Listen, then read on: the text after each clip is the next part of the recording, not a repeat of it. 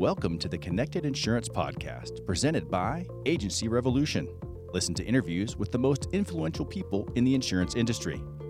Learn the most important strategies, tactics, trends, and challenges facing today's independent insurance agents and brokers. New episodes every Wednesday. Visit agency revolution dot com and click Media to explore the Connected Insurance family of resources for insurance agents and brokers. Subscribe today and get updates delivered right to your inbox. And now, without further delay, the Connected Insurance Podcast. Hello, this is Michael Jans, co-founder of Agency Revolution. Today, delighted to be your podcast host, and I'm excited about this episode of the Connected Insurance Podcast, presented by Agency Revolution, creators of the most powerful marketing and communication software built specifically to meet the needs of insurance agencies and brokerages. If you believe that the relationship you have with your clients is the heart of your business, and my guess is if you're listening to this podcast, you do, then you need to see how Agency Revolution can make the, your relationships with your customers and your marketplace stronger and longer. If you haven't done it lately, do yourself a big favor, because I'm impressed with what's happening there right now. Visit agency revolution dot com to receive a free demo of their award-winning software today. Um, good, really good conversation today. This one, uh, again, leaning towards the practical and the tactical, kind of leaning a little bit away from big trends, though there is one that you need to be aware of. So my guest Um, is uh, was actually one of the first hires for Agency Revolution in Bend, Oregon, a long, long time ago. And uh, since then, he has uh, continued to pr- uh, deliver similar services as the director or manager or the lead um, in largely search engine optimization and other tactics or techniques to drive traffic and to teach others how to drive traffic to a website. Kevin Chow Um, is our guest today, and um, we really get into uh, some real hardcore practical things. And I do frame a lot of this around this question: what does an agency principal need to know versus what do they need to know actually how to do? What do they need to know about? What do they need to know how to do? And if they don't know how to do it themselves, uh, how do they get it done? How do they get it done in an agency? And so um, this particular podcast, I think, broad audience. Principals should listen to it. They should share it with their marketers. And uh, we do also get into uh, something at the end that I think is really worthy of sharing with producers: account-based marketing. So we cover uh, a lot of things, small tweaks you can make to your website to make sure you get all the traffic you can. So even um, if you're driving traffic to the site, there are probably some things that you need to be doing just to make sure your site is prepared for that. Uh, also be aware that there is a major uh, update in Google's algorithm that's been pre-announced for May twenty twenty-one. Kevin talks about how to prepare for that. Uh, he delivers answers to oh the sort of the common questions about content on uh, on your website, blogging on your website, Uh, the frequency of blogging on your website, and, and so on and so forth. Um, he um, would echo um, the conversation I had with Jordan Levitt not long ago about, um, well, probably the single most important thing you can do to help uh, drive Google-driven traffic to your website with G M B. So very, very practical. Um, you're going to like this conversation. So uh, um, a few really short announcements, and then I'm going to bring you into this conversation with Kevin. Um, of course, if you haven't done it lately, or if you haven't done it, connect with me on LinkedIn. Um, and of course, follow Agency Revolution on LinkedIn. Uh, as always, uh, I'm grateful for the five-star reviews that we get. If I haven't earned it, tell me how. Um, chat me a message on uh, LinkedIn or email me at michael at michael jans dot com. And if you haven't given us a review, I uh, would love if you got on uh, um, Apple or your wh- whatever platform you listen to and uh, give us five stars. It would mean a lot to me. And um, I did mention, I think it was in the last podcast, that I felt that we were going to uh, end up that podcast uh, tipping us over two hundred thousand listeners. And indeed we did. We wound up the year twenty twenty. Kind of nice to say goodbye to that year uh, with over two hundred thousand listens. And boom, we're ready to start twenty twenty-one with a bang. So now, without further ado, it's a great privilege of mine to introduce you to uh, my guest, S E O expert, traffic generation maestro, Kevin Chow. Kevin Chow, so thrilled to reconnect with you and thrilled to have you as a guest on this series. How are you? Doing well. Thank you for having me. It's been a long time. It has been a while, but you know, you and I go back ten years, uh, maybe even longer than that. You were one of the first employees of Agency Revolution. And, excuse me. And since then, uh, I guess you could say we both moved on, though I'm still active with the podcast. And you have had a, well, first of all, we hired you because you had experience we were looking for, and you've continued to refine and develop that experience for at least a decade. So tell us how you got to be where you are and what you've been up to. Yeah. So um, early stages, when I first joined A R, I had about little about five, six years under my belt doing S E O, and uh, had a great rapport with uh, Agency Revolution, yourself and Lucas, um, and really got to dive into all the clients that we had. Uh, the big piece is always refining, right? That's that's the goal with marketing, is you can never stay stagnant. And something that you always have to do is practice, practice and test and see what's working, understand what's not working. And so over the time, that's always something I've done. I've always owned many different websites that I used to test on to understand how the algorithms changed. What can we do? What can we not do? Uh, what does Google like? What does Bing like? All the different search engines, right? Because not all of them are exactly the same. And so going through those tests and getting different experiences in different types of code markup, if it's JavaScript or if you're in dot net or if you're static H T M L or P H P with WordPress. All different things on how search engines can read and not read these different platforms. So really understanding them at a deeper level is really where uh, my skills have grown, and understanding what Google can and can't read. So you've been um, an S E O uh, expert, so to speak, for at least fifteen years. And, and for most people, like in that field, I mean, that field itself can't be that much older than how long you've been engaged. Yeah, uh, I'm I'm close to the start of it. It's, yeah, right. it's, it's closer to it's about eighteen to, sometimes people will say twenty years, but yeah, I'm I'm close to the beginning of it. All right, so um, here's what I'm excited about. Uh, this is going to be a very practical, tactical conversation, right? Um, I, I don't think we'll drift up to thirty thousand feet very often. I think we got our feet on the ground with this one. So. Uh, you, you and I, uh, obviously, we've been in touch. And uh, so if we can give an overview, I think we're going to get pretty deeply into uh, S E O, why it's important, how to use it to drive traffic to your website. I know you've got some uh, important uh, uh, principles or concepts to share about uh, blogging. Um, and then we're going to talk about pay-per-click uh, advertising.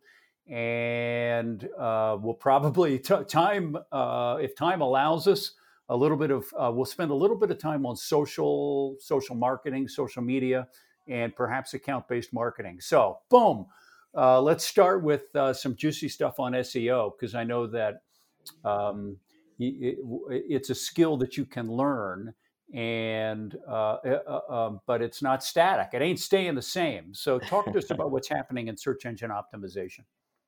Yeah. So for the people who don't know what S E O is, basically it's the practice of optimizing your website, the content, the code, the images, uh, the actual text on your site, making it in a way where Google can read it and crawl it and then rank you based on how your site is built out and what you have written on it. Uh, so the goal is to be in front of the users that are trying to search for, let's say, auto insurance, uh, some parts of the U S, people type in car insurance instead of auto. So you have to understand your area and how that all works out as well. Um, so those are the big pieces, right? Just understanding who your users are and then knowing how to write content around uh, that topic to drive them in. Got it. All right. And and so I, I think let's just get this out of the way. This seems like a really important principle. The, the notion that somebody may have that they purchased a really good website from a really good company, and so they're done with it is, is not an accurate assessment. Is that right? Correct. Uh, you will run into places where you will get a website and they say, hey, it's going to start working and do what it needs to do. Um, back in the older days, sure, that was definitely a thing. Um, you know, there's times where they would even supply you content from a library, and that used to work. Nowadays, that doesn't work. And actually, you can get penalized for that if you're using duplicate content. Um, so the idea is if you are getting this type of library content, to make sure that you're updating it uh, as much as you possibly can for your regional area for it to make sense to your users. Because if someone is actually in your region typing in, let's say, commercial insurance instead of business insurance, well, you need to make sure you're modifying your content to reflect that. Mm-hmm. Got it. All right. Uh, well, so you brought up a point really quickly. Well, let's not forget about it. Talk to us for a moment about duplicate content, because, well, you, one of the things I enjoy about this conversation is you've actually worked with a lot of insurance agencies when you were with Agency Revolution. And I know, I know that that's such a temptation. For example, if carriers provide information about a certain product, an agent might think, oh, I've got great content for that product, I'll just put it on my website. But th- there is potentially some danger here. What do, what do agencies need to be aware of? Yeah, so one thing is just understand there's certain pieces that you can relay across directly from the carriers, uh, even if it's word for word. And it's usually when it's talking about different parts of the policy, if it's certain insured amounts, if it's dollar amounts, uh, what's covered and uh, not covered, those parts are fine, right? But what Google's looking for is the majority of that content. So if you have, let's say, three hundred words and one hundred of those words is purely all about the insurance and coverage and things like that, that's fine. Mm-hmm. Google understands okay. there, there's going to be things that need to be sh- uh, shown across the board for anything, right? Even in e-commerce, it's the same thing.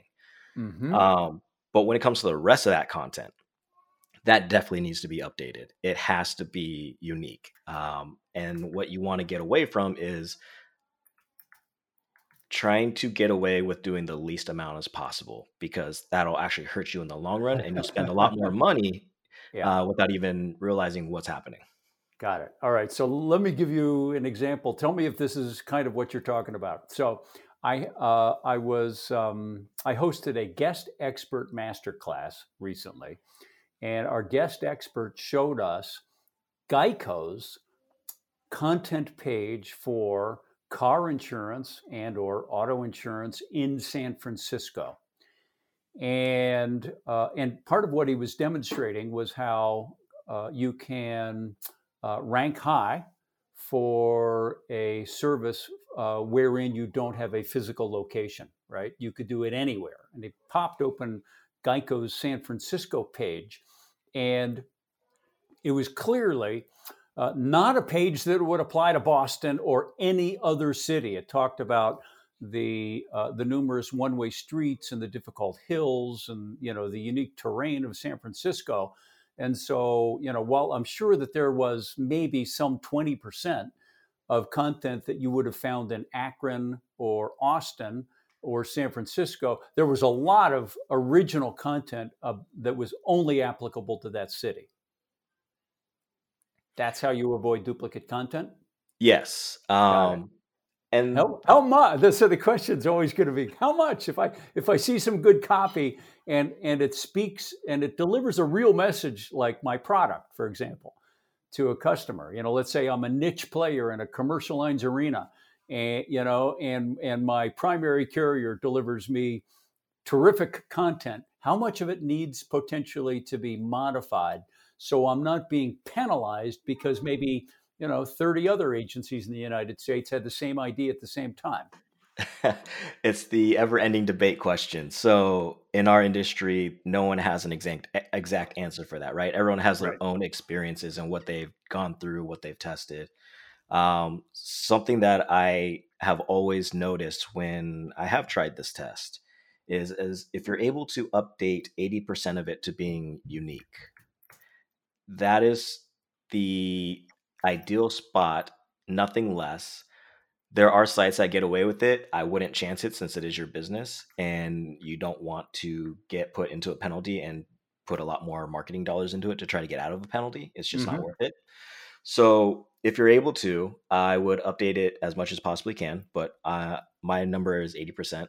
And that's something that's, that's always worked. Okay, that, that's a lot. I mean, I remember back in the day, Kevin, I think we were telling clients you need to modify twenty to thirty percent of this. Yeah, it's it's gotten tougher. Okay, gotten tougher. All right. So uh, bingo on uh, duplicate content. I think we got that across. So let's talk about um, any anything else, high level search engine optimization. What do you think an agency principal needs to be aware of, but doesn't necessarily need to know how to do? Uh, the big pieces, right? It's good content. Mm-hmm. You need to have a Google My Business, or people will call it G M B. All right, we'll dig into that. Okay, what yep. else? What what else? Like if an agency principal was saying, look, I'm I'm not going to learn, I'm not going to be the primary writer of content. I'm not going to learn everything about S E O, but still, there's probably a small handful of things I should be aware of so that I, I, I know that these activities are taking place within my agency. All right, so you've got good content, G M B, Google My Business. What else should they be aware of? Yeah, making sure that you have ongoing blog posts. Now, if people are going to ask you how much, it's really dependent on what's needed for your site and your region. You you don't want to get stuck in here. You need a five hundred page blog post every week, because we'll get into something a little bit deeper, but that will then start getting into like the quality of content on your website. And that can actually hinder your rankings if you have a lot of content that's not performing, mm-hmm. and that okay. will actually harm you. So things to think about is make sure you're blogging about things that people actually need to know about and want to know about, right? I think if you look at all the commercials, we already know we can get a lower rate if we combine home and auto, for the most part, you know, very generalized. Right. So if you want to blog about it, blog about it one time. If you want to up, if you want to put out more information, update that old blog post and update the publish date on it. Don't ah. put another blog post out on it. Um, there's two reasons for that. A, you already have really good content history with Google on that article and that particular U R L. You might have already start gaining some natural backlinks pointing to that page, which gains authority to your page and rankings. So if you try to make a new page, then you start with, you know, ground zero. You're starting zero at authority. The beginning. Okay, yeah. Got it. All right. So update that content. That's the better way to do it. Um, always update if you have F A Qs on that page as well, as well if people have common questions that you get through the phone calls or your chat, you know, whatever, however you get those conversations going. Uh, try to have most of those answers there for them. That way you build that trust, that authority, uh, that solid brand. And then mm-hmm. people are more likely to fill out a form on your site versus if you're not able to provide them the information they're looking for, guess what they're going to do? They're going to hit the back button Next. and go somewhere else. Right. Got it. Okay. Uh, so F A Qs, um, I'm, I'm going to tie this into something you said, Be- because one thing you've already stressed is good content. And um, th- that would be distinct, because I think you've made this clear too, from content, right? So in other words, um, uh, bad content can hurt. Yes, that's correct. It seems to be that you're, yeah, you're implying. So in other words, if you've got a lot of non-performing content, um, that could, um, oh, oh, how would, how do you put this? Dissuade the uh, Google algorithm. Right? If you've got duplicate content, that could dissuade the Google algorithm. So the, the real function here is good quality content with some frequency. Correct. All right. And so you're like, what? Uh, let, let's just focus on this for a sec. What are the criteria that you would suggest for uh, that define good quality content? Yeah. So Let's let's put some perspective behind it first of what okay. Google's going to consider, right? And none of it's ever so-called tied to the algorithm update, but we've noticed if you have poor bounce rate, you have poor time on site, all these other things that tie into bigger objects that are part of the algorithm update, we notice that it does actually affect it. So the idea is if you have poor content, people aren't staying on your site for a very long time to read it, and they leave right away, which would create create a bounce rate in your Google Analytics account. Uh-huh. So the idea would be if you can write content on topics they need to know about, and have very precise information on there that is something very easy for them to understand. You have to understand when insurance agents talk to people, they say, hey, I'm going to make this so easy for you to understand, you're not going to have any questions. Guess what? We right. still don't understand you. Yeah. Okay. So if if you can type it in a way or explain it in a way where it's very bullet pointed, or if you're explaining it to a middle school student where they can explain or understand it, well, guess what? People will be able to read it. They'll digest it. They'll understand it. And they're going to like that information. Guess what? They might even share it on social media and other platforms for you. Got it. All right. Uh, you said middle school student. Um, so does it make sense then for a for whoever is doing the blogging to run it through a readability index or a Flesh Kincaid or uh, you know one of the available online tools to see that it fits within, you know, what is that kind of a I mean, copywriters are generally going for like fifth grade level, um, but you, you think it makes sense to run it through some kind of a, a, a reading index scorecard? I would say if you're going to do it, do it for the first handful of times. Mm-hmm. The idea is what you're trying to do is train yourself on how to write properly for people to understand it. It's just like me in the S E O industry. I can talk all day about S E O. And when I talk to someone who doesn't know about it and I'm trying to explain it in a way where I believe they'll understand it, well, guess what? My easy way might be way over their head. So the idea is making sure that you're able to explain it in a way where majority of the people who are going to hear you or listen to you will actually understand it and actually mm-hmm. really get something out of it. And so I think that's the only reason I would do it for the first handful of times is get practice, right? Why are you using this word that you know in your industry, but we as normal users do right. not. Yeah. Got it. Okay. Um, so I, I don't know, you, you, you, this is a question you're going to probably resist, but I think everybody wants to know what's the magic number, right? So how frequently should, do you think an agency should be blogging? Bare minimum, once a month. If, Got it. if you bare have minimum, bare minimum. Yeah. All right. If you have something of value to say more often, then do it. You don't need to say, I need to do one a week, two every week, whatever it is. If you have valuable information that you need to get out there for your current clients and prospect clients, put it out there. That that is what you should be doing. And don't tailor it to write and try to rank a keyword.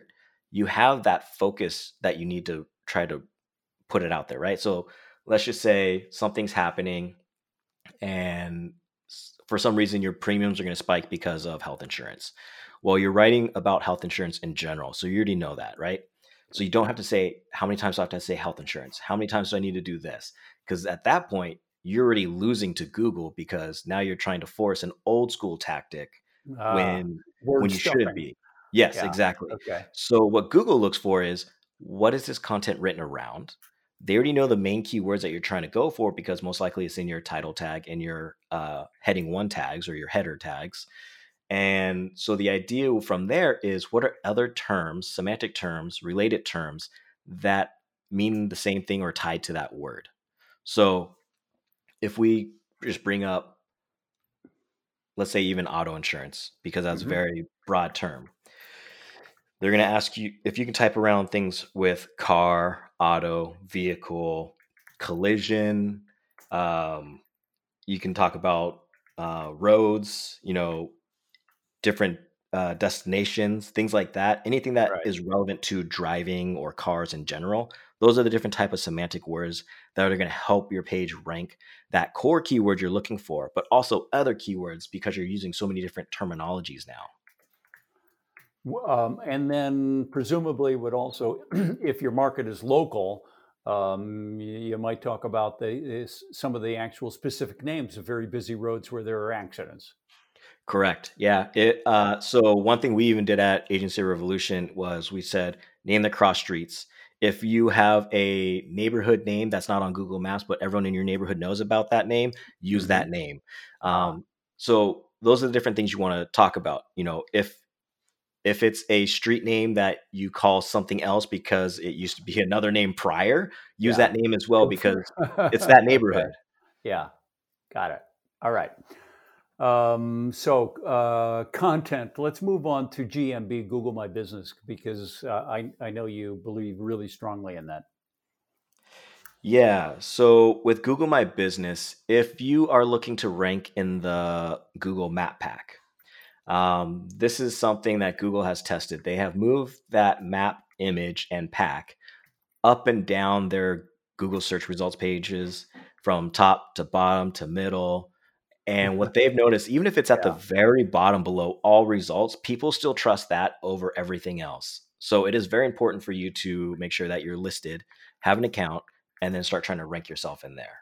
All right. So, so step one, I think you would say that if they don't have a, a Google My Business, they have to, like, that's step, that's job one, get that done. Am I right?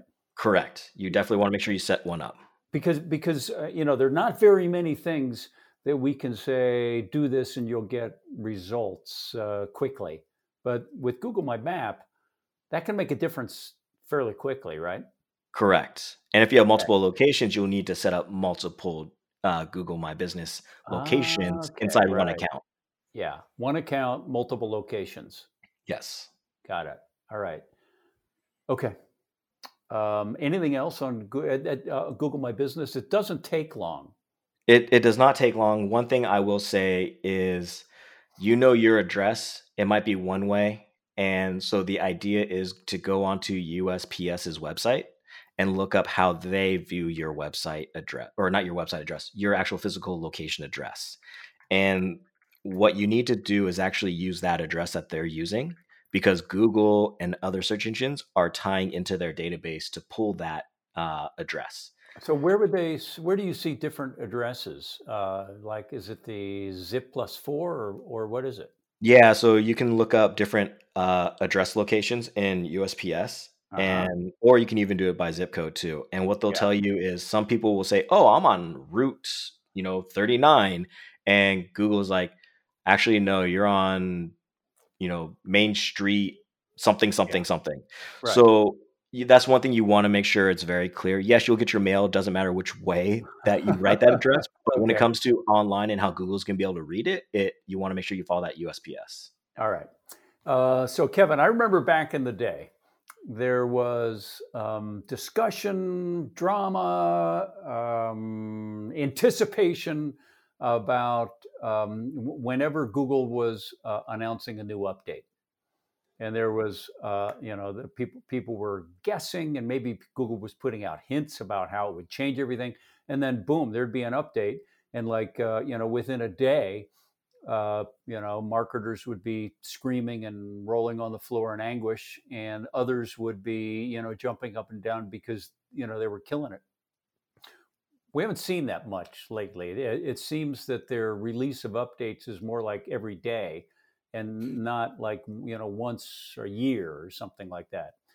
Uh, but now I understand that, and I think maybe I got this from you, w- was that uh, there is an update that's coming in May of twenty twenty-one. Yeah, yeah. So I'll go tell us about that. What do you know about that? Yeah, so let me go back a little bit and, and kind of explain on what you're talking about. So Google, a long time ago, would kind of hint at things that were coming our way. And then there's a long stretch of time where they would not tell you anything, and they would just release yeah. a, a rollout, right? Mm-hmm. And they used to name everything Penguin, Panda, right. you know, Florida. yeah, yeah, everything in the world, right? I, I go all way back uh, to a lot of the big updates. And so the idea, though, is they normally really don't tell you what these updates are anymore. Um, you'll see what used to be called Penguin or Penguin and Panda. Now they're all tied into this new update that they roll out all the time. It's called mm-hmm. the core update, right? The core update, right. And so they might say, oh, it's the December core update. Well, what does it mean? Well, you really need to know what you've been doing on your website to understand what's being affected. What, you know, how is it being affected?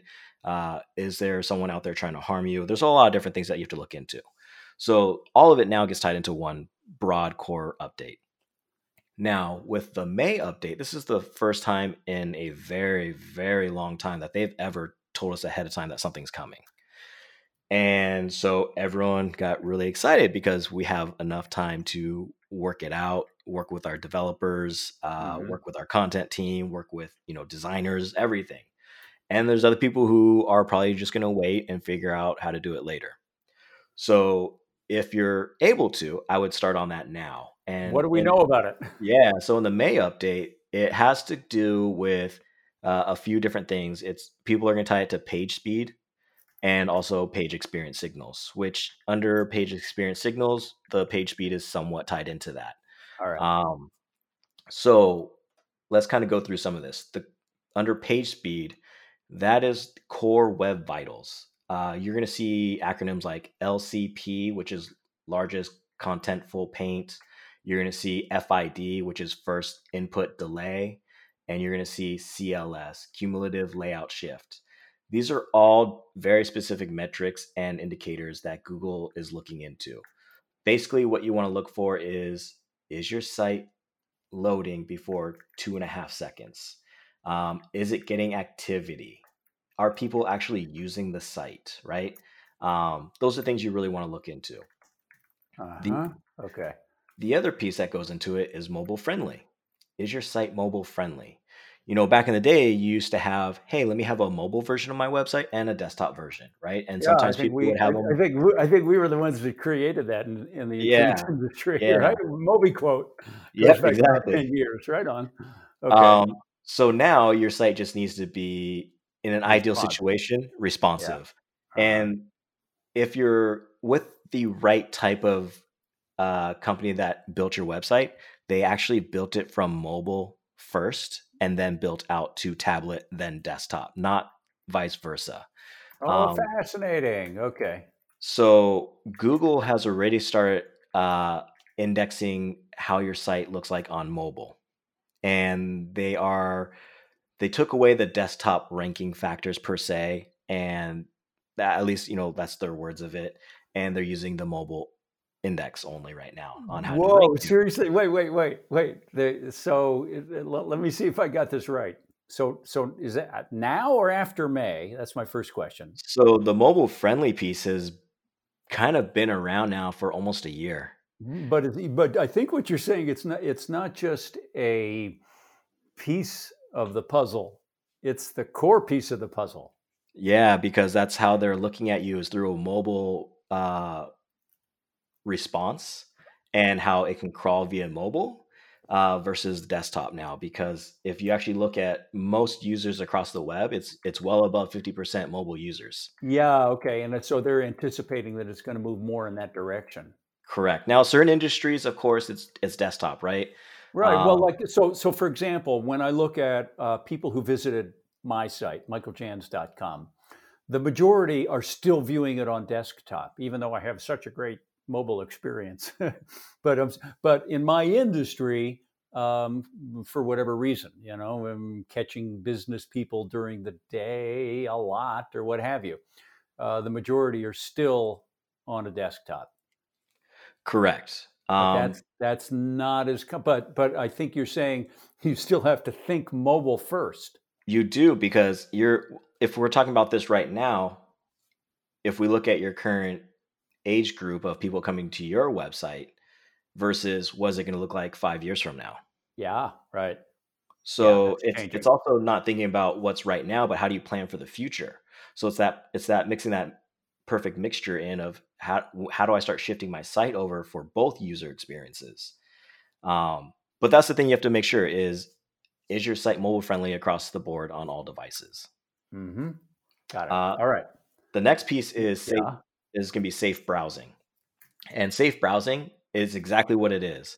When they're on your website, are they safe? You know how a lot of websites used to not update their WordPress plugins or their WordPress uh theme they were on, and they would let it kind of roll. So that is actually leaving open a lot of loopholes where people can hack through there and leave malware. They can create pages for you without you knowing and trying to sell all these weird products or clickable links. That would actually harm you, right? That falls under safe browsing. So you want to make sure that your site is tightened up. You're always up to date. Uh, you don't have any malware or anything that's installed on your server or your website. All right, so maybe we walk through a few steps on that. So it, is number one H T T P S? That's actually the next step. Um, okay. Making sure your site is secure through H T T P S. That is actually separate from safe browsing. Um, even if you do have a secure certificate, you can still get hacked. You can still have malware on your site. So how do you how do you determine whether or not there's malware in, in so, on your site? Yeah, there's a couple of ways. A, you can have an S E O look into it, and they'll see yeah. like, do you have some weird pages created with sh- weird string U R Ls? Um, you can also have a WordPress plugin. Right now, it's it's escaping my mind. Um, and then you can also even talk to your hosting provider, and they can even look into it for you. Yeah. All right. Got it. Okay. Uh, anything else in regards to the May twenty twenty-one update? Yes. The one okay. piece that everyone always seems to forget about are these interstitial pop-ups. Just make sure you're not forcing them to view a full screen pop-up. Let them have positive experience on your site before you try to put something in front of their face. Um, that's going to be one of the biggest pieces, right? You want to make sure that they're getting the information they're looking for before you try to throw a pop-up in their face. I know marketing best practices is like, hey, pop it up after five seconds. They had enough time to read on your site. But if you go to a brand new website, do you really have that time to get information? I landed on your homepage, and that's three seconds. I might just found an area I want to click on because it has the information I want. And then all of a sudden I'm stuck behind a pop-up. Um, just something to think about. Um, okay. Uh, so now um, what about exit pop-ups? Uh, are you okay with that? Yeah. Exit pop-ups are good. Again, okay. It still can't take up majority of the screen. So exit pop-ups less than half? Yes, le- definitely less than half. Okay, got it. All right. Um, and I mean, I know you can set a timer, so you could do thirty seconds, but uh, uh, would you lean more towards just just save it for the exit pop-up? So I think about it differently. Um, okay. Uh, again, it, every digital marketer has their own techniques, so whatever works for them, do that. But yeah. my idea is if you're going to give them a pop-up, it should only be on very specific pages, right? Pages that matter. Why would you give someone a pop-up on a blog if they're there just for informational base? Um, if they're on one of your service pages, then yeah, that that probably deserves a pop-up. Does the homepage, that might be more of a chat bot that you might want to pull up versus mm-hmm. a pop-up. So just think yeah. about the experience of what you're trying to deliver to your users and where you can actually be helpful versus where you're trying to help uh, get them down the funnel quicker. Got it. All right. Um, boom. Does that take care of May? Yes, it does. All right. Um, so talk to us. Uh, let's do a little segue here and talk about P P C or pay-per-click. Yeah. Yeah. Uh, yeah. So uh, I, I know. Yeah. And, and I'm asking because, uh, you know, I, I think we've seen lots of insurance agents, oh, you know, hope for magical things to happen there. And then, you know, I've seen agents uh, do, do this and really focus and and and do it do it in such a way that they get some results. So w- walk us through what an agency needs to think about when they think about pay-per-click. Yeah, so if you're someone brand new to pay-per-click, I would guide you to work with a contractor in the beginning. Let them teach you how how to do pay-per-click. The reason I say that is it's worth spending the money up front or even having them do it purely. But if you get into it and you say, hey, anyone that types in auto insurance, I want to rank for this. And you, and you know what you're doing, right? Yeah, and yeah, guess what? Yeah. That that click might be up to ninety-six dollars a click during the hot hours and as low as a few dollars. Mm-hmm. Got it. Now, if you don't know what you're doing, you're probably ranking for it globally and not just your state or just your region. Um, and so you're getting so many people clicking on it. You could easily I don't even want to say how high, but you can yeah. spend uh, on the short side uh, a few hundred thousand dollars in a day if you don't know what you're doing. Uh-huh. Um, okay. So first thing is if you are getting to pay-per-click, I would get trained by a contractor or someone okay. that has experience with it. All right. If you don't want to go down that route, first things you want to do in your AdWords account is set up targeting for location. So do you only want to target for your state or do you want to target your county? Or do you want to target your specific city? Let me right? uh, pause. Let me let me uh, ask you a question here really quickly. Um, are you, in this case, are you speaking generally or are you talking about Google AdWords only? So in this other is, words, Well, I, I've seen agencies um, advertise on Google. I've seen them advertise on on Facebook. Uh, not so many on Instagram, but yeah, t- talk us through the, you know, like maybe that's a that's a good sort of primary question. What are the platforms they should be considering? Yeah, so let me answer that first part. It's across yeah. the board, wherever you're going to put your money into. Okay, um, got it. It's, pro- it's protecting yourself and understanding how it's working, but also making sure you're not spending your your entire yearly marketing budget in one day. Yeah. Oops. So yeah, yeah. I, I have seen it happen before, so it, it can get a little scary. But uh, to answer your question, mm-hmm. platforms, where are yeah. your users, right? That's that's really the answer. It's they're definitely on Facebook. Now, yeah. let me ask you this. If you're on Instagram, do you really want to see insurance stuff? That that's a question that you're going to have to, you know, answer for your region, right? Because right. some some places it's a yes, some places it's a no. Mm-hmm. Twitter, probably not. Probably not. Uh, if you're on TikTok, uh, they're just opening up their advertising spaces, so probably not. Uh, definitely Google AdWords, definitely Bing. Um, and if you get into some other platforms, you can get into something like Reddit and all those other ones. Uh, to test out, you can, but I would just stick to Facebook and definitely Google Ads and Bing Ads. And Bing. Okay. Got it. All right. So, um, so let me ask you another question because, uh, um, I've known a lot of, I've known a lot of pay-per-click experts and, and they will have their bias based on their own training, right? And their own kind of business processes. Correct. So some, some, some will, they'll build themselves as an AdWords uh, specialist or P P C specialist. And frankly, ninety-five percent of what they do is on Facebook. So h- how do you like uh, even select a vendor and know that you're getting somebody who's, well, you know, got the breadth and depth of skill to service you? Yeah, for a few things. Ask them if they are Google AdWords certified and make sure you see that certification. It's a link and you'll see it's tied to their name, their email address, everything. Yeah. Okay. Uh, that's step one. And mm-hmm. that's definitely something you want to make sure that someone is actually certified and went through the test and knows what they're doing. Right. Uh, the other piece is just asking them simple questions, right? And then you challenge those questions. So you just brought up, you know, what platform should they be using? You want to ask them for their expertise. Hey, I'm sure you've done some research. If you're looking at our agency and our competitors, where should we be? What should we be spending? What kind of return should we expect? Those people can answer those questions. If they can't, and they can't even give you a generalized answer, that's not the person you should be with. Right on. Okay. Got it. Um, and then, yeah, I mean, I know it's been a while since you've been active with insurance agencies, or at least you know, through Agency Revolution. Um, what, what do you think makes... you know, what kind of messaging is appropriate, right?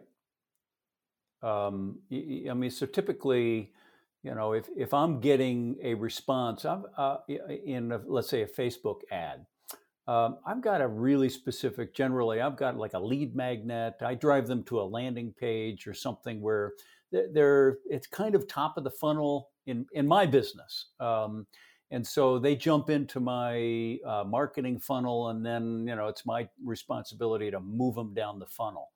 Um, insurance is a little bit different than that. What, what do you think? Um, you know, what what kind of advice would you give somebody strategically about the the use of pay-per-click advertising? Yeah, it's a really good question, and there's a lot of different ways you can go. Something uh-huh. that I something that I see that's really effective is if you're doing retargeting, right? You drive someone into your site, let's say it's through the blog. Um, if you're doing it via email, if you're doing it through newsletters, if you're mm-hmm. if you wrote a really good piece and someone found it because they asked a question that was part of your yeah. blog. Uh-huh. The idea from there is you can actually drop a cookie on them. And that could be through Facebook, it could be through um, a lot of different platforms, but even Google and Bing and so forth. And the idea, once you cookie them, they're now inside your database. You can even get it from Google Analytics, right? And so the idea would be now they got that information from your website, top of the funnel. Now they leave and they said, hey, I really good information. Let me, you know, ponder this. Let me go do some research. Well, guess what? Do you yeah. think they really remember who you were right. the yeah. second they left the site? Do they remember the name of your agency? Right. So what do you do? Well, with retargeting, you can actually follow them around. And if they go to another blog site, guess what? You have advertisement that is following them everywhere. And if you go to YouTube, well, you're following them and you're on the YouTube videos and Got they it. see you. Yeah. So yeah. you're constantly in their, not in their face, but you're you're there where you want to be with them along the way. And so you're not being charged to be there. You're only being charged for the click. Mm-hmm. So they could see you a thousand times and not click you. And guess what? Right. That's free advertisement oh, for yeah, you. Beautiful. Right. So there's branding, there's information. And guess what? Now when they're like, oh, what was that company? They've been following me around everywhere. Oh yeah, there they are. Click. Guess what? Now they're back on your site. You can drop them specifically where you need them to go. Mm-hmm. And boom, they're ready to purchase from you. Got it. All right. Beautiful. Um, Let's, uh, anything else on pay-per-click you think that people need yeah. to be aware of before we yeah, move yeah, on? Yeah, yeah. Uh, yeah. One thing is, and we talked about this, is making sure that you are choosing uh, your location extension. And what that can actually do within Google Ads is it can actually help you get into the Google Map Pack in the paid in the paid sponsorship section of it. And that can usually, and what I've seen is it pushes people up to like the position one, position two spots. Ah, so okay. You can actually be up there even if your organic spot isn't quite up there yet. I've seen people get boosted towards the top because of putting some money in it. Okay. So uh, Google likes it when you're giving them money. I mean, uh, uh, whatever. I mean, call, you know, uh, call it mercenary or, or, you know, they, they, they know that you've got, you know, you, that, that you, you're a legitimate business that's offering a real service. So boom, right? So if you, so you say, choose the location extension, define what that means. Yeah. So when you're creating your ads, you can have text ads, you can have image ads, you can have dynamic ads. Each of these ads, you have extensions and you can advertise, you can do call outs, you can do site links. Uh, site links are the smaller links that you see below uh, a website in the Google search result pages. Yeah. Um, and so you can do call outs, which, you know, talks about promotions or sales or whatever you want to put in front of them. Mm-hmm. And then you have location and you have other pieces too, but the location is definitely a big piece. And if you really want to get into it, you can even do phone, uh, phone calls. So if they click on the phone number, yeah, it's a direct dial versus them having to load up a website and then cl- yeah. and then calling right you. on. Yeah. Okay. Terrific. Okay. Anything else on uh, pay-per-click advertising? Uh, those would be the biggest pieces. And uh, again, the biggest thing is just make sure you work with someone that understands it first before you try doing it yourself, just to save yourself a huge headache of losing money. Yeah. All right. Uh, so I have two other questions for you, and they're not Uh, I don't think they'll take quite as long. Um, the first one is about social, social media, social media marketing, social posting. Um, it's uh, it has the advantage of being uh, relatively easy to do. It has the disadvantage of um, also being easy to uh, to suck your time and deliver low results. So talk to us about um, effective way to use social. How, yeah. What, what, what's the perspective on this from your point of view? In this industry, it's it's very tough, right? There's let's let's just call it out what it is. If you have a really strong personality and you can be fun with it and figure out a way to really connect with your area, perfect. You you can be you should be on social. Okay. Let, let's say you're not very sociable. You don't know what to put out on social media, and people are trying to tell you what to do. The idea behind it is don't post unless you have something important to say. And the only reason I say that is because there's other ways you can always keep your social media going without you constantly posting to it. Mm-hmm. You, if you're using a WordPress website, and some other platforms have this as well, once you publish a new blog or a new page, the plugin will take it and publish it to your social media accounts for you every single time. So right. then there is some updates for your users that do follow you and want to get this information. Um, the other piece is no one wants to go on social media to hear about the same message over and over and over. As much as I love these clients, And I and I get to know them very, you know, personally. As a customer, we really have to think about it. They're not there for that. They don't know you at that level yet. And so what you really want to use are just items that will make sense to them. Videos, infographics, pictures, um, or if you have something really important to put out there, uh, that would be good for your clients to know, or even yeah. prospects to know, go ahead, put that out there. But if you really don't have anything, you can't, don't force it, just because what you're going to do is actually have people not wanting to look at your information or follow you. And that would actually go the opposite direction of what you're trying to do. Uh, so, um, so, so uh, let, let me ask your comment on this. I recall this was maybe a year and a half ago, or, you know, uh, over a year ago. It was, uh, you know, in October of last year. I was on Instagram, and I, and, you know, of course, most of my connections are going to be in the insurance industry there. And I'm looking at like every single one, like saying, happy Halloween. What's next? Happy Halloween. See what the next guy says. Happy Halloween. uh, uh, and, and I thought, okay, you know, maybe no harm, no foul, but what are you going to say in the first week of November? Is it just going to be, are we going to start getting ready for our big happy Thanksgiving messaging, right? And so, um, yeah, and I think yeah. you can even think about that a little bit deeper, right? It, especially uh, location specific. If you're in the yeah. Northeast, guess what? You're already getting ready for those winter storms, right? Mm-hmm. You're talking about, not saying they need to know about frozen pipes and all this other stuff all the time, yeah. but there, there's different messaging you can provide depending on the region you're at. Mm-hmm. So, I mean, if you're in, let's say, Arizona, what are you going to do in November? Hey, it's finally starting to cool down. Um, make sure you have done this ahead of time, so for next season, it's you're you're secured, right? So yeah. you don't wait to the last minute and everyone's doing it, and now all of a sudden you're in the season and you're in trouble by then. Mm-hmm. So there's there's different messaging for every single part of the uh, U S and different parts of the world. Everyone has different type of environment. Everyone has different weather. They have different types of things that are happening, that I think if you can tie into that and stop being so generalized, then that gives them more things to talk about. Got it. All right.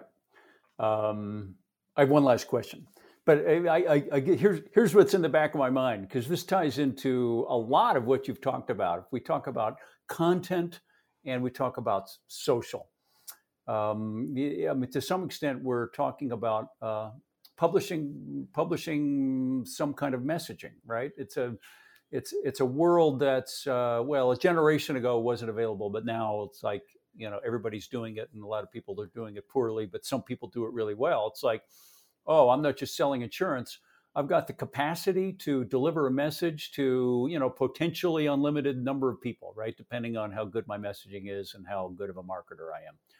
And um, and so uh, I, I think uh, sometimes agents are thinking, oh, you know, they're stymied by that. Uh, you know, how do I know what they want? Um, and yet yeah, calls are probably coming in, you know, every single hour all day long. And, and somebody on the team is taking questions all day long. Um, and uh, and there are claims that are happening, uh, you know, for particular reasons. It, it would seem to me that in an agency, uh, if we set up some kind of a, uh, you know, uh, uh, an internal system, there are uh, the, the marketplace itself, we're close enough to the marketplace to know what's on their mind. We just need to have a system internally to get those questions from, uh, from the, from the telephone to whoever's responsible for creating content. Yeah, that's correct. So there's actually a couple of pieces behind that, right? Mm-hmm. So you want to put content out in front of them, not just at the top of the funnel. That's just to bring in new prospects, yeah, right? Right. Okay. You okay. need that content that walks them through the funnel. So where, what what kind of content do you have that's mid-funnel? And then, of course, your service or your uh, uh, your carriers and things like that can help a little bit. But the bottom of the funnel is always the service, right? The type of insurance that they're trying to get. Mm-hmm. So yeah.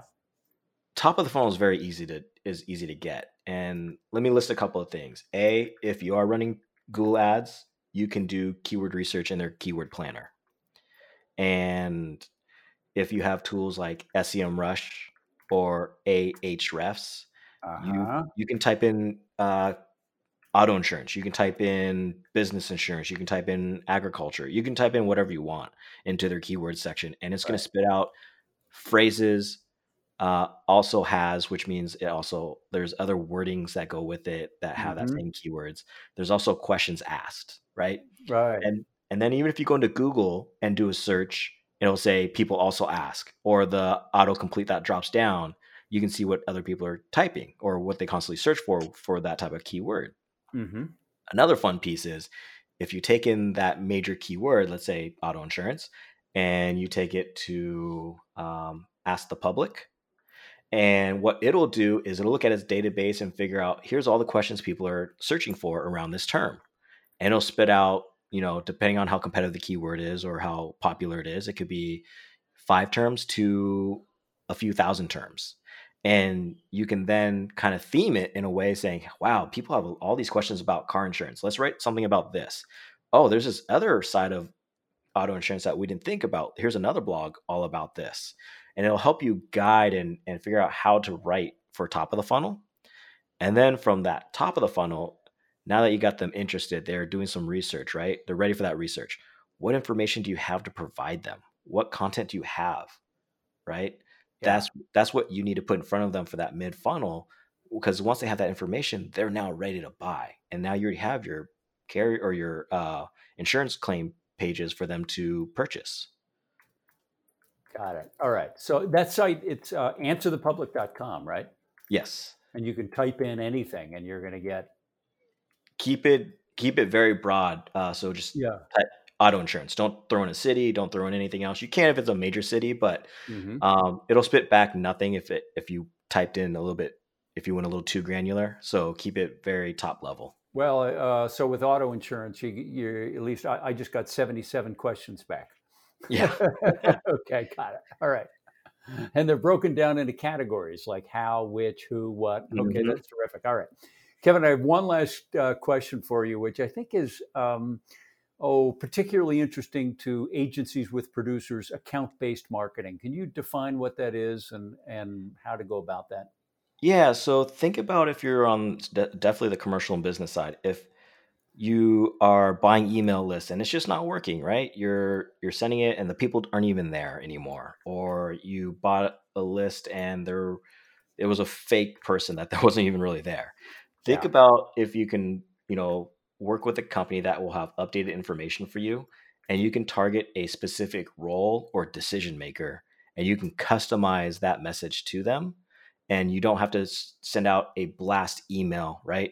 Because that's what a lot of people try to do, especially in the insurance industry. Hey, I have all these prospects or I have all these current clients. Let me send out the same email, change out first name. Let me change out, you know, this information here. And it's it's basically a template and it shoots out. Yeah. Well, here, because it's business and commercial side, these are very valuable to uh, these agencies, right? Mm-hmm. So what you can do is you can go to someone like a, a zoom info dot com, and basically if you're using their platform, you can understand a, how much this company makes, you know, how many employees, yeah, it, it gives you a very detailed information, somewhat mm-hmm. like, you know, LinkedIn does as well. But then they also provide you very specific information, phone numbers, email addresses, uh, the seat that they sit in, um, maybe they got promoted, they'll have that information already because they're constantly dialing out and, and finding this information. Now, instead of you sending out a bulk email list or a bulk email uh, message right. to them, yeah. you can you can now tie it to them very specifically because you see all their social channels, you see what they like, what they don't like, what they talk about. So now you can personalize that message very specific to them. Now, if you want to have real a lot of fun with it, uh, this is just a creative idea. What happens if you you understand, hey, they're into uh, sports or they're into running or whatever it may be. So yeah. okay. besides me just shooting them an email, I'm going to time that email with a gift I'm going to send them. And so because I know they like running, I'm going to send them one shoe. It's going to be the left or the right. Yeah, okay. And you're going to have a message inside of the box saying, hey, uh, I'm glad this grabbed your attention. Can you open my email? Guess what they're going to do? They're going to open your email. And in that letter, basically, it, it would say like, open my email to just get the second shoe. And all you're trying to do is tell them, hey, spend fifteen minutes with me on a phone call. Mm-hmm. I'm going to send you your other shoe. How many yeah. people are going to go for that? Um, yeah. I know it works okay. very well. And so you can personalize it a lot to them, right? If someone likes cooking, well, you're going to send them something along those cooking um, atmosphere. You can do a lot of different things and get to know that person very specifically and tailor a message to them. And if you want to go into that gift giving part, that's a whole nother bonus. But that's the thing, is you can get something to them that means so much more at a deeper level than mm-hmm. sending them this template email that once they see the subject line, even in their email box, they're probably deleting it without even. They know it's spam. Got yep. it. All right. Um, so much more uh, labor intensive, much more manual labor, but really highly targeted information. And for what it's worth, I know you can get fourteen days free access to Zoom Info. So somebody, zoom info dot com, just jump in and check it out. Uh, a very useful tool for producers. Kevin, um, so you, you've been really valuable or really generous with your time, and the, this information is tremendous. If there was uh, if there was a message you wanted to deliver to agency principals who you know really well from your work with Agency Rev, what what's the message that you would want to uh, like pass on to them that that uh, you think they need to pay attention to? Yeah, I would stay out of the way of people trying to gain your business by talking about, we can do this by producing this much content, or um, when they start giving you metrics around that, or if they have a package, stay away from those. Um, yes, they do. They can get you value. Usually those companies see that value in a lower competitive area and com- mm-hmm. lower competitive niches. Yeah. The idea is, what you want to see is, how well do they really understand you and your business, and what are your pain points? The salesperson is always going to ask that, right? That's that's a sales tactic. Right. Now, when you're actually talking to someone in the agency, how are they supposed to be able to do that for you? And if you're hiring a purely S E O only agency, how do they know what part of the funnel that means the most for you and your clients? Because at the end of the day, for you, it's about how many leads did you close, not how much traffic you drove to your website. Because I can write a blog post that's going to generate thousands of people to your website, but if they're not going to ever convert, then what's the point? Yeah, got it. All right. So, the, so this ties back to a question I asked near the beginning, and it's becoming a oh, a more common question for me to ask, which is, what does an agency principal need to know, as opposed to uh, what do they need to know how to do? And I think you're suggesting they really need to know enough about this stuff that if they do hire a pro, um, that uh, they, they've got enough knowledge and, and enough understanding to be able to manage the vendor. Yeah, uh, that's definitely something you want to do. And yeah. even with my old clients, I, I've kept a relationship with them where they, where I let them know, I'm like, hey, look, if you're ever getting reached out by another company and you want to send me the information, I'll look it over and tell you if it's legit or if you should go somewhere else. That's something I've always done, because we built up that relationship yeah. and it's, yeah. I see the value, and I'm always looking out for them and not looking to make a quick dollar on them. Right. I, I didn't even charge them for it. I said, hey, look, send it to me. I'll look it over. Right on. Um, Kevin, uh, for people, our listeners who want to, who may want to reach out to you, Um, what should they know, and how should they do that? Yeah, so I'm pretty active on um, Twitter and LinkedIn, even though I, you know, said Twitter probably might be not be a place for the insurance industry. But if you are on Twitter, I am Chowser twenty-four. Uh, yeah, so, uh, so uh, I'm gonna I'm gonna make sure everybody gets that. That's Chowser, C H O W Z E R twenty-four. Because there are clearly twenty-three others that we haven't heard of. So, so you're Chowser twenty-four on Twitter. Correct. Right? Okay. And, and then LinkedIn? LinkedIn. So linkedin dot com forward slash IN forward slash Kevin J. Chow. Kevin uh, J. Chow. Got it. All right. All right, my friend. Um, very good. Well, uh, as always, was uh, terrific to spend a little bit of time with you. And I have pages and pages of notes. And uh, I, yeah, I, I, I have a feeling we're going to get a lot. We're going to get some tremendous response to this conversation. So, thank you so much for joining us today. Yeah, thank you for having me. It was a pleasure. You bet. Thank you for listening to the Connected Insurance Podcast. If you found this episode informative, please share it with your peers and colleagues. Explore the Connected Insurance family of resources for insurance agents and brokers by visiting agency revolution dot com and clicking media. Subscribe and get updates delivered right to your inbox. New episodes every Wednesday.